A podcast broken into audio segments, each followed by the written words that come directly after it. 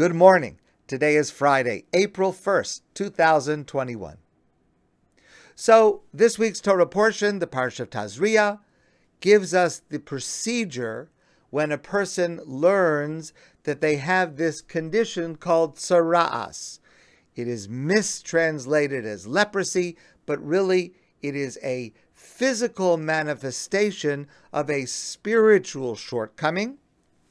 And the Torah says, Kol yemei asher hanegabo, for as long as this discoloration appears, badad yeshev michutz l'machana moshova.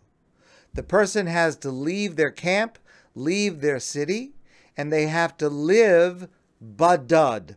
Badad means alone. The word bidud is the modern Israeli word that is being used today to mean quarantine. The word badad means to be alone.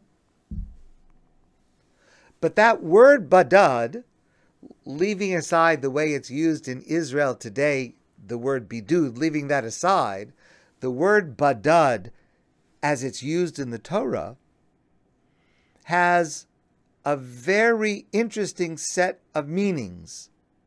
For example, it is used as a compliment. Bilam, when, though he is trying to curse the Jewish people, actually ends up blessing the Jewish people, says, Hein am lebadad yishkon. They are a nation that dwells apart, alone, in a positive sense. The Torah says about God Himself, Hashem badad yanchenu. God Himself alone led us through the desert and about the entire Jewish people. Vayishkon Yisrael betach badad. And the Jewish people dwelled secure alone. So badad is not a punishment. It is an opportunity to be alone, to contemplate in the case of our parsha, a person who has spoken lashon hara, negative speech about someone else, and therefore has this condition which requires them to be apart, to be alone for a while, it's an opportunity for that person to be able to reflect on the harm that they may have caused, the disharmony, maybe the argument that they started as a result of the words that they shared.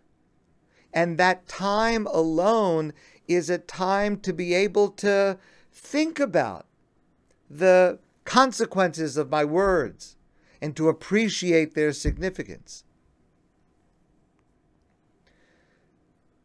And, as the Torah describes, it may last for a period of seven days, and after seven days, the Kohen comes to visit and to see has this person made constructive use of this time that they were alone and that now they're able to come back and rejoin the community.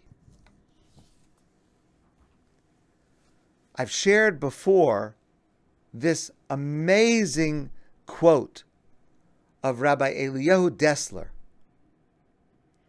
a person may come to know themselves in three ways.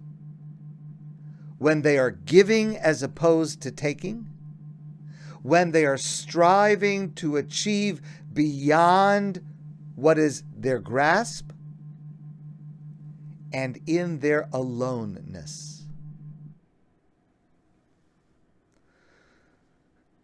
Though we do not have tsaras, today.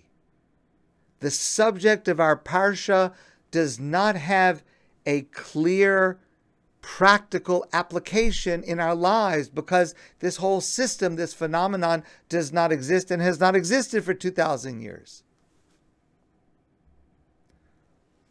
But there is a curious feature in this week's Parsha that has a great and frequent relevance for every single one of us.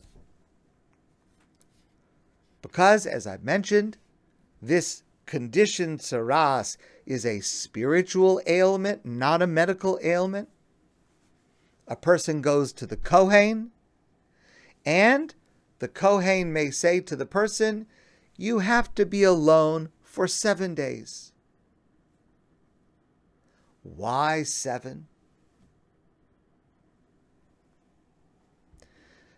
There's an amazing answer that's given by one of the great Hasidic masters, the Slonim Rebbe, in his work Nesivos Shalom. And he writes, the reason this person has to be budud by themselves alone for seven days is so that this period will necessarily include Shabbos. Because Shabbos is the time for hisbonenus, introspection, reflection. Shabbos is a time of deep calm. It's a time when things hopefully are not hectic or chaotic or busy. It's a time to be able to focus on what we don't have time for the other six days of the week. And therefore, this person needs seven days to ensure that there is at least one Shabbos It's not supposed to be something that is painful or upsetting or punitive. It's supposed to be a period that is introspective, that is deliberative, that allows a person to recalibrate. And that is what Shabbos is. That is what Shabbos is supposed to mean for every one of us every week. We are to experience Shabbos in this manner. And even if we don't have tsaras, this detail of requiring seven days in order to include a Shabbos is so important to what we are supposed to accomplish on Shabbos. To think, to reflect on last week, to plan for next week, to allow the alone time of Shabbos to be constructive. Now, of course, we have had many times in the last two years where this aloneness was forced on us to preserve our health and the health of others. And hopefully things are getting better, but we're not finished with COVID quite yet. There are still people in our community getting sick. There are still people that we know going into bidud, into quarantine. And for many, it can be devastating. It has been and still may be terrible. But I have heard from quite a number of people. To me, it's a surprisingly large number of people who have said to me, these last two years have been the best years of my life.